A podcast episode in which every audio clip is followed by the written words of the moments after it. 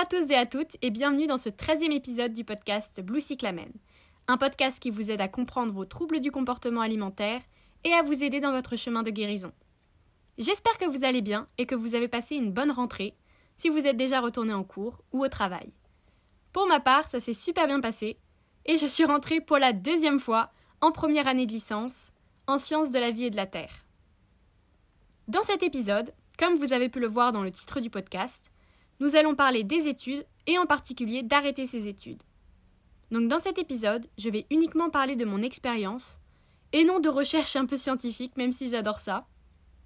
Ça va rejoindre un petit peu mon épisode précédent sur la vie en clinique, parce que pour ma part, j'ai arrêté mes études pour être hospitalisée, donc en clinique puis en hôpital de jour. Enfin bref, dans cet épisode, on va parler de prendre du temps pour soi et pour sa guérison. Tout d'abord, je ne pourrais pas vous dire le pourcentage de personnes qui arrêtent leurs études ou leur travail pour guérir des troubles alimentaires, mais il faut savoir que c'est quand même assez fréquent et pas du tout anormal ou honteux. Dans la clinique où j'étais, beaucoup de filles et de garçons avaient arrêté leurs études ou leur job pour prendre le temps de se soigner. Lorsqu'on souffre de TCA, on a souvent une caractéristique commune et c'est le perfectionnisme. On veut que notre vie soit parfaite sous tous les angles au niveau professionnel, relationnel, personnel. Enfin, vous me comprenez, il faut que tout soit parfait. Alors quand je vous dis de prendre du temps pour vous et de tout arrêter, ça fait peur, car alors ce ne serait plus parfait.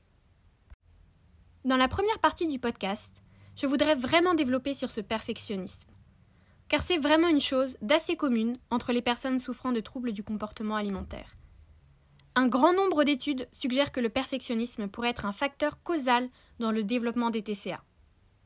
J'ai fait des petites recherches, et oui, je ne peux pas m'en empêcher, juste pour trouver des caractéristiques du perfectionnisme. Et une de ces caractéristiques m'a particulièrement marquée.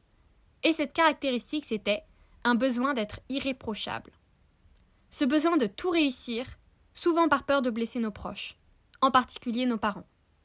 Personnellement, je ne voulais pas quitter mes études à Québec même quand j'étais seule et au plus bas. Je mentais à mes parents en disant que j'adorais être là-bas, juste pour ne pas avoir à les décevoir. En réalité, je ne les décevais pas, et ils ne voulaient que mon bonheur. Mais c'est quelque chose que j'ai compris bien plus tard. Donc ce besoin d'être irréprochable. Beaucoup de perfectionnistes sont obsédés par l'atteinte d'un certain standard, au point où ils n'accordent plus aucune importance à leur santé. Et en effet, mon perfectionnisme, ça a détruit ma, ma santé. Et pas seulement au niveau des études, au niveau du contrôle de la nourriture aussi. Il fallait que mon plan alimentaire soit parfait, pas d'écart, pas de journée off. La restriction tous les jours, à toutes les heures, avec un taux de sport pour chaque journée. Et surtout, surtout, il ne fallait pas faire de faux pas, car alors je ne serais plus parfaite. Peut-être que ce que je vous dis vous parle un peu. J'espère que vous comprenez ce que j'essaye de vous dire. Enfin bref, jusqu'à ce que ma mère me sorte du Québec par la peau des fesses, excusez mon expression, je ne voulais et ne pouvais pas quitter mes études.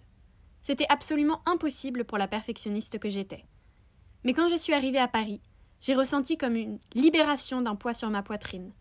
Je n'avais plus cette pression que je m'étais mise sur les épaules. Bien sûr, mon perfectionnisme s'est présenté dans d'autres phases de ma vie, et je vous en parlerai peut-être dans un prochain podcast. Mais pour le moment, je voudrais vous parler d'arrêter ces études pour se soigner. Car c'est capital. Se soigner, c'est capital. La santé, c'est la chose la plus importante dans la vie, et je crois que cette maladie me l'a appris. Maintenant, je comprends enfin pourquoi on dit bonne année et bonne santé. Il ne faut surtout pas avoir honte d'arrêter ses études ou son travail pour prendre soin de soi, car il y a toujours des solutions. Une de mes amies de la clinique suivait ses cours de médecine dans sa chambre, à la clinique. Un autre avait des permissions de sortie pour aller en cours. La clinique, ce n'est pas incompatible avec les études, mais bien sûr, je recommande quand même de se concentrer à 100% sur ses soins. Je crois que pour moi, arrêter mes études a été la meilleure chose que je n'ai jamais faite, même si maintenant c'est un petit peu dur de reprendre. Je crois que j'ai trop profité de mes entre guillemets vacances.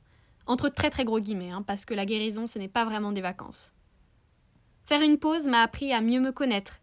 J'ai recommencé des activités que j'avais complètement arrêté de faire car j'étais beaucoup trop occupée à étudier ou faire du sport. Et puis je me suis concentrée sur les causes de ma maladie, j'ai été suivie par des médecins et je me suis focalisée à 100% sur ma guérison. Parce que je savais que si je voulais continuer à avoir une vie, une vie normale, j'entends, il fallait que je guérisse. Tout ça pour dire que si vous savez qu'une pause vous est nécessaire, prenez-la. Pas seulement parce que vous êtes en sous-poids, mais juste si vous vous sentez surmené mentalement par votre maladie. Surtout, surtout, n'ayez pas honte de prendre une pause et de vous consacrer à votre guérison. Ça peut être un mois, plusieurs mois, une année, plusieurs années, ça dépend de chacun. Mais surtout, ce temps-là n'est pas perdu. Au contraire, il est utilisé de la manière la plus bénéfique pour vous. Il est utilisé pour vous soigner. Je sais que pour certains et certaines d'entre vous, vous allez penser que c'est du temps perdu, que c'est un temps que vous n'utilisez pas pour être productif. Mais c'est faux, c'est complètement faux, car vous serez plus productif que, ce que vous n'avez jamais été. Enfin, si productif veut dire quelque chose. Durant cette année off, ça a été dur. Je ne vais pas vous mentir en vous disant que c'était l'éclate et que j'ai kiffé la vie. Non, c'était dur. Mais c'était nécessaire et maintenant, je reprends les études plus confiante, plus rayonnante et plus vivante que jamais. Je n'ai pas honte de dire que j'ai pris une pause dans mes études. D'avoir un an de plus que les autres, d'avoir du retard en maths et dans les autres matières que je n'ai évidemment pas travaillé pendant ma pause. Mais qu'est-ce que j'ai fait à la place? J'ai retrouvé des choses encore plus importantes que les études. Et c'est la confiance en soi, en son corps, en sa vie. Bah, j'ai créé un podcast que j'adore faire. J'ai écrit un livre, j'ai revu des amis, et puis tout simplement j'ai guéri. La question que je me suis posée était simple. Est-ce que je veux vivre? La réponse était plus difficile qu'il n'y paraît, parce que d'un côté, il faut être honnête et dire que ma dépression criait très très fort. Mais la vie criait encore plus fort. Oui, je voulais vivre. Et pour cela, j'avais besoin de faire une pause. Après, je ne suis pas du tout en train de vous dire que vous avez nécessairement besoin d'une pause pour guérir. Beaucoup de personnes souffrant de troubles alimentaires n'ont jamais arrêté leurs études ou leur job. Ça, c'est vous qui le ressentez au fond de vous. Mais sachez que les universités, les écoles, les lycées, les jobs sont assez compréhensifs quand il s'agit de la santé. Enfin, je ne peux parler que de mon expérience. Mais par exemple, mon université à Québec a tout de suite remboursé une partie des frais de scolarité. J'ai dû arrêter mon job étudiant et mes patrons ont tout de suite compris. Enfin bref, il y a beaucoup de moyens mis en place pour vous aider dans votre guérison. Alors ne vous en privez pas. Il peut y avoir des horaires aménagés pour vous permettre de voir des médecins. Vous pouvez aussi valider votre année en plusieurs années. Enfin, il y a vraiment plein de moyens, alors n'hésitez pas à en parler à vos parents et ou à votre école. Bon, je crois que cet épisode est en train de durer plus longtemps que d'habitude, et je ne voudrais pas vous assommer avec tout mon blabla. Donc la conclusion de cet épisode, c'est prenez soin de vous par n'importe quel moyen possible et inimaginable. Vous n'avez qu'une vie. Je sais que ça sonne très très cliché, mais s'il faut que vous fassiez une retraite silencieuse en Inde pour guérir, alors faites-le. Je dis cet exemple, mais sincèrement j'y ai pensé. Je ne regrette pas du tout cette année de soins. Je crois que c'est la plus grande expérience qu'on peut avoir dans une vie. Avoir le courage de dire j'ai besoin de prendre du temps pour moi. C'est très difficile d'accepter d'avoir besoin de pause, et encore plus difficile de le faire pour de vrai. Donc prenez soin de vous. Aussi, petit mot de la fin, merci beaucoup. Je viens d'atteindre les 100 écoutes sur Spotify, ça me fait tellement, tellement plaisir. Je ne vous connais pas tous, mais bon, j'ai presque l'impression d'être euh, entre potes dans ce podcast. Si ça vous tente, n'hésitez pas à m'envoyer des messages sur Instagram pour discuter, ça me ferait vraiment trop plaisir. Donc voilà, merci. Et je vous dis à bientôt dans un nouvel épisode. N'oubliez pas de noter ce podcast sur la plateforme sur laquelle vous écoutez ça me ferait vraiment plaisir. Donc voilà, gros bisous et à bientôt